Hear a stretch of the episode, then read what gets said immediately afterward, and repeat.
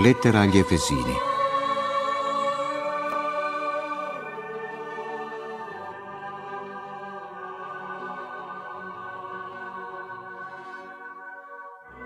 Paolo, apostolo di Cristo Gesù per volontà di Dio, ai santi e fedeli in Cristo Gesù.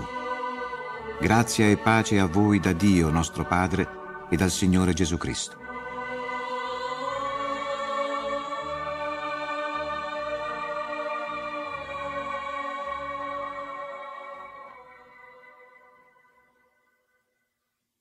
Benedetto Dio e Padre del Signore nostro Gesù Cristo, il quale nei cieli ci ha colmati di ogni sorta di benedizione spirituale in Cristo. Egli ci elesse in Lui prima della creazione del mondo, perché fossimo santi e irreprensibili davanti a Lui nell'amore, predestinandoci ad essere Suoi figli adottivi tramite Gesù Cristo, secondo il benevolo disegno della Sua volontà, a lode dello splendore della Sua grazia, con la quale ci ha gratificati nel diletto. In Lui, mediante il suo sangue, otteniamo la redenzione, il perdono dei peccati, secondo la ricchezza della sua grazia, che si è generosamente riversata in noi con ogni sorta di sapienza e intelligenza. Egli ci ha manifestato il mistero della sua volontà, secondo il suo benevolo disegno che aveva in lui formato, per realizzarlo nella pienezza dei tempi a centrare nel Cristo tutti gli esseri, quelli celesti e quelli terrestri. In Lui poi siamo stati scelti, essendo stati predestinati secondo il disegno di colui che tutto compie in conformità del suo volere, per essere noi i primi che hanno sperato in Cristo a lode della sua gloria. In Lui anche voi, dopo aver udita la parola della verità, il Vangelo della vostra salvezza, e aver creduto, siete stati segnati con lo Spirito Santo che fu promesso. Questi è l'anticipo della nostra eredità, per il riscatto della sua proprietà, all'ode della sua gloria. Per questo anch'io, avendo udito parlare della vostra fede nel Signore Gesù e del vostro amore per tutti i santi, non cesso di ringraziare per voi, ricordandovi nelle mie preghiere, affinché il Dio del Signore nostro Gesù Cristo, il Padre della gloria, vi doni uno spirito di sapienza e di rivelazione per meglio conoscerlo. Illumini gli occhi della mente, perché possiate comprendere qual è la speranza della sua chiamata, quale la ricchezza della sua gloriosa eredità tra i santi, e quale la straordinaria grandezza della sua potenza verso di noi che crediamo, come attesta la efficacia della sua forza irresistibile, che dispiegò nel Cristo risuscitandolo dai morti e insediandolo alla sua destra nella sommità dei cieli, al di sopra di ogni principio, autorità, potenza, signoria e di ogni altro nome che viene nominato non solo in questo secolo, ma anche in quello a venire.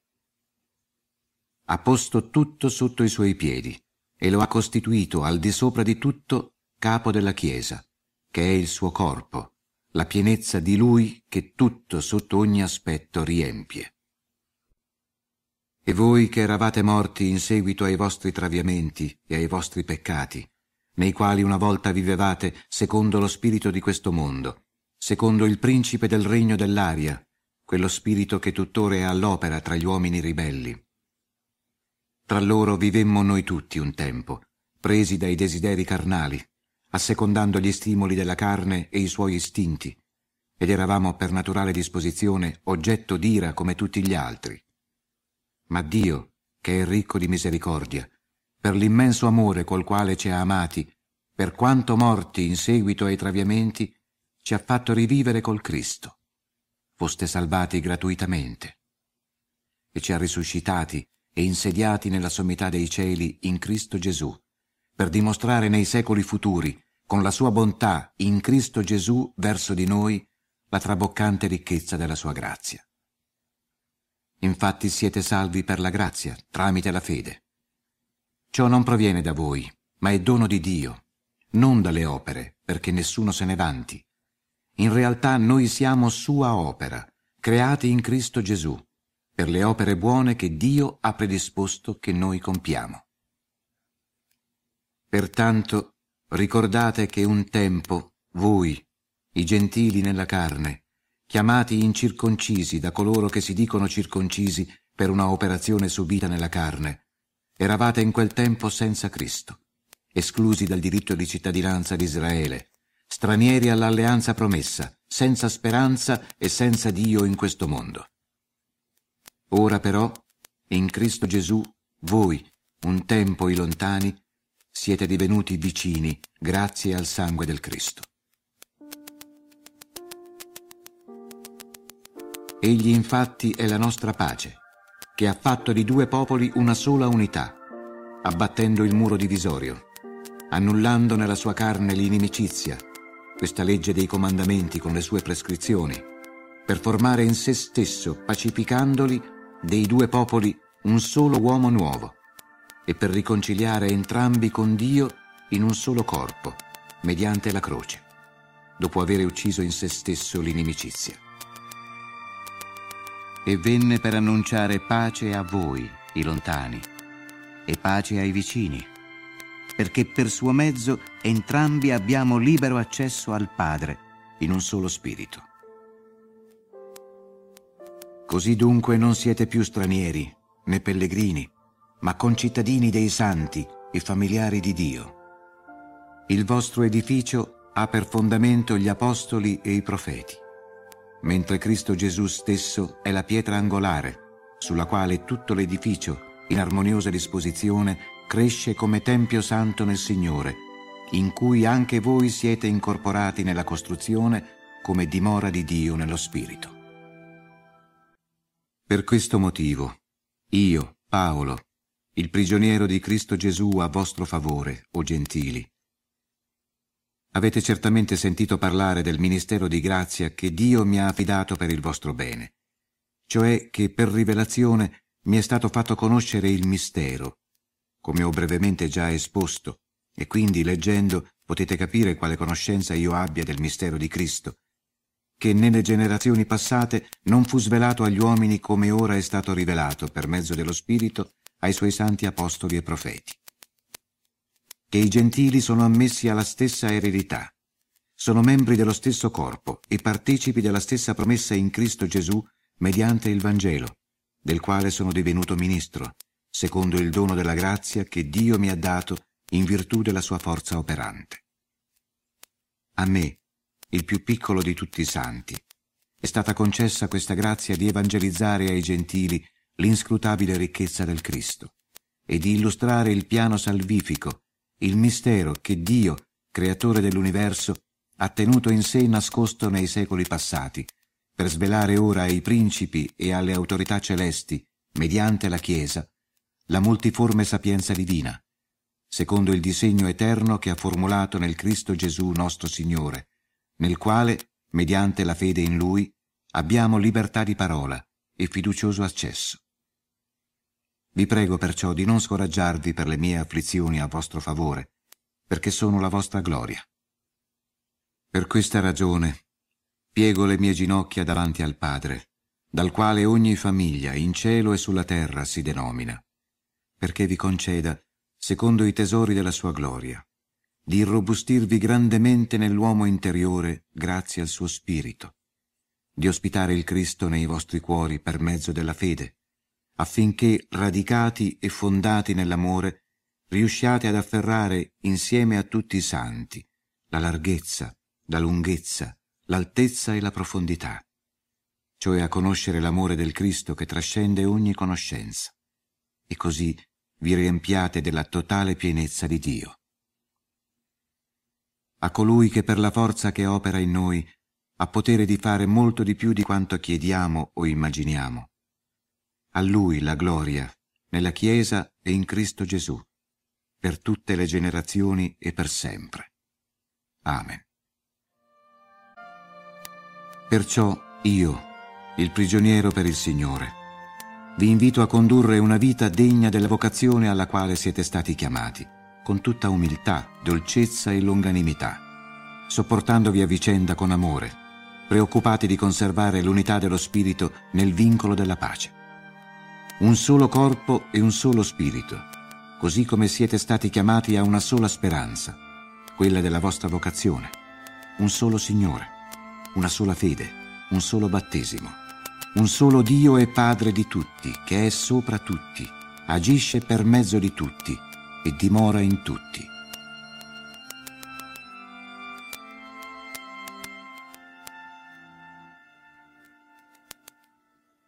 A ciascuno di noi è stata concessa la grazia secondo la misura del dono del Cristo. Per questo dice, salendo verso l'alto, condusse con sé torme di prigionieri, distribuì doni agli uomini. È salito, che altro significa se non che era disceso nelle regioni più basse, cioè la terra? Colui che discese è il medesimo che anche salì al di sopra di tutti i cieli per riempire l'universo.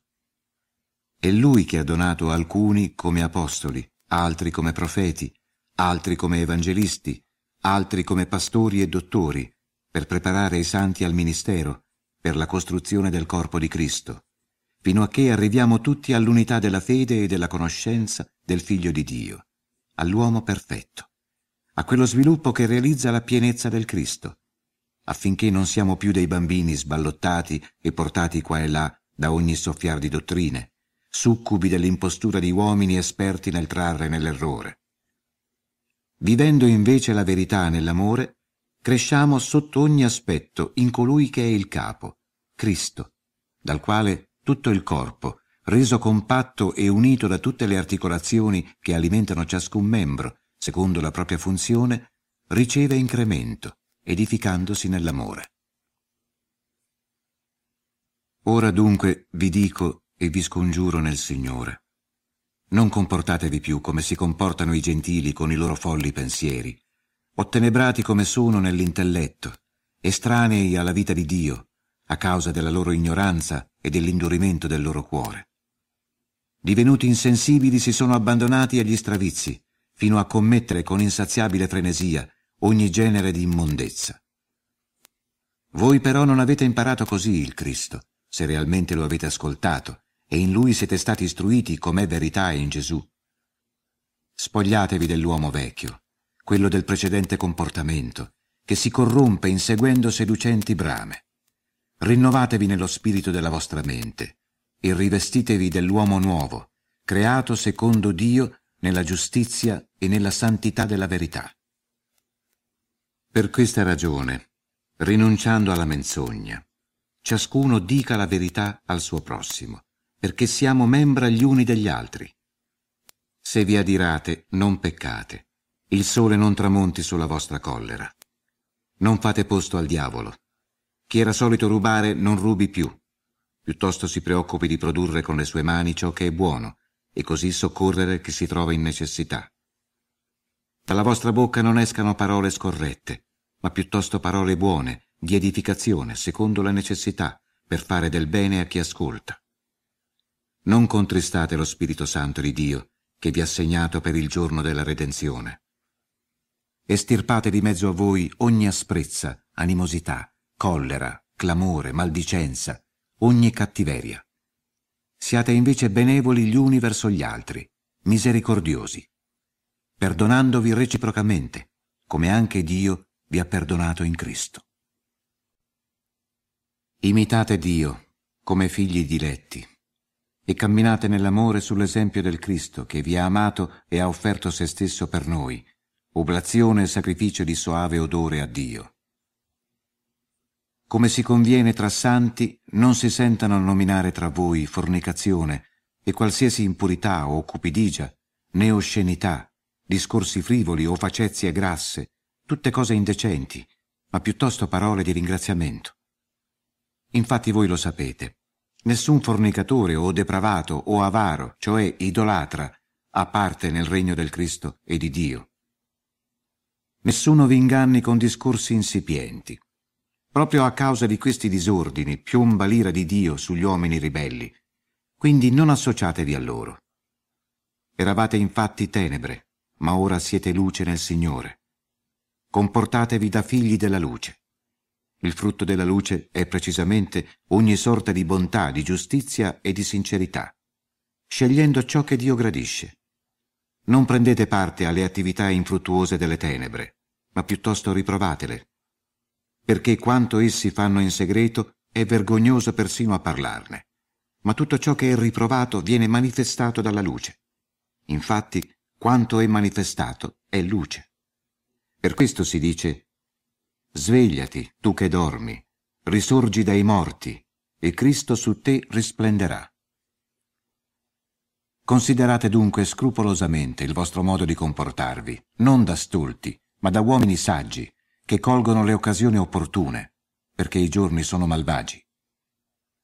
Non siate quindi sconsiderati, ma cercate di capire quale sia la volontà del Signore. Non ubriacatevi di vino, che è occasione di sregolatezze. Lasciatevi invece riempire di spirito, intrattenendovi tra voi con salmi, inni e canti ispirati, cantando e salmeggiando nel vostro cuore al Signore, ringraziando sempre per tutti il Dio e Padre, nel nome del Signore nostro Gesù Cristo. Siate soggetti gli uni agli altri nel timore di Cristo. Le donne siano soggette ai loro mariti come al Signore, poiché l'uomo è capo della donna, come anche il Cristo è capo della Chiesa, lui, il Salvatore del corpo. Or come la Chiesa è soggetta al Cristo, così anche le donne ai loro mariti in tutto. Mariti, amate le vostre mogli, come il Cristo ha amato la Chiesa e si è offerto per lei, per santificarla, purificarla col lavacro dell'acqua unito alla parola, e avere accanto a sé questa Chiesa gloriosa, senza macchia o ruga o alcunché di simile, ma santa e irreprensibile. Allo stesso modo i mariti devono amare le loro mogli come i loro propri corpi. Chi ama la propria moglie ama se stesso. Infatti nessuno mai ha odiato la propria carne. Al contrario, la nutre e la tratta con cura, come anche il Cristo la sua Chiesa, poiché siamo membra del suo corpo. Per questo l'uomo lascerà il padre e la madre e si unirà alla sua donna, e i due formeranno una sola carne. Questo mistero è grande. Io lo dico riferendomi al Cristo e alla Chiesa. In ogni caso, anche ciascuno di voi ami la propria moglie come se stesso e la moglie rispetti il marito. Figli, obbedite ai vostri genitori nel Signore, perché ciò è giusto. Onora tuo padre e tua madre, è il primo comandamento con promessa, affinché te ne venga del bene e viva a lungo sulla terra. E voi, padri, non esasperate i vostri figli, ma educateli, correggendoli ed esortandoli nel Signore. Schiavi, obbedite ai vostri padroni terreni, con timore e rispetto, con cuore sincero, come al Signore. Non siate solleciti soltanto sotto gli occhi del padrone, come chi intende piacere agli uomini, ma come schiavi del Cristo che fanno con cuore la volontà di Dio. Serviteli con premura, come fossero il Signore e non uomini, convinti che ciascuno, schiavo o libero, riavrà dal Signore il bene che avrà fatto. E voi, padroni, Comportatevi allo stesso modo verso di loro, smettendo di minacciare, consapevoli che nei cieli c'è il loro e il vostro Signore, che non ha preferenze personali. In definitiva, rafforzatevi nel Signore e con la sua potenza. Vestite l'intera armatura di Dio per contrastare le ingegnose macchinazioni del diavolo. Infatti non lottiamo contro una natura umana mortale, ma contro i principi, contro le potenze, contro i dominatori di questo mondo oscuro, contro gli spiriti maligni delle regioni celesti. Per questo motivo indossate l'armatura di Dio per resistere nel giorno malvagio e dopo aver tutto predisposto, tenere saldamente il campo.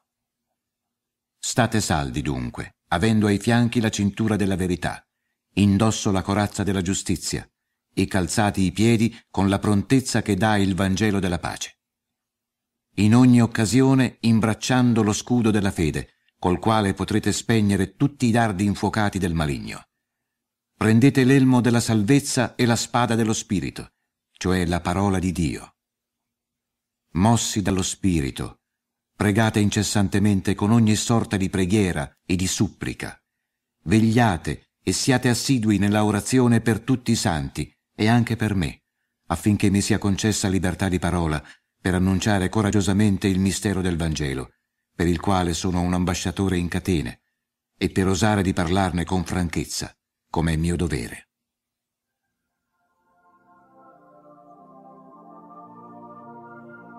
Affinché anche voi conosciate quanto mi riguarda e ciò che intendo fare, Tichico, fratello diletto e fedele servo nel Signore, vi informerà su tutto. Ve lo mando proprio perché vi informi sulla nostra situazione e consoli i vostri cuori. Dio Padre e il Signore Gesù Cristo accordino ai fratelli pace e amore con fede. La grazia sia con tutti coloro che amano il Signore nostro Gesù Cristo con sincero amore.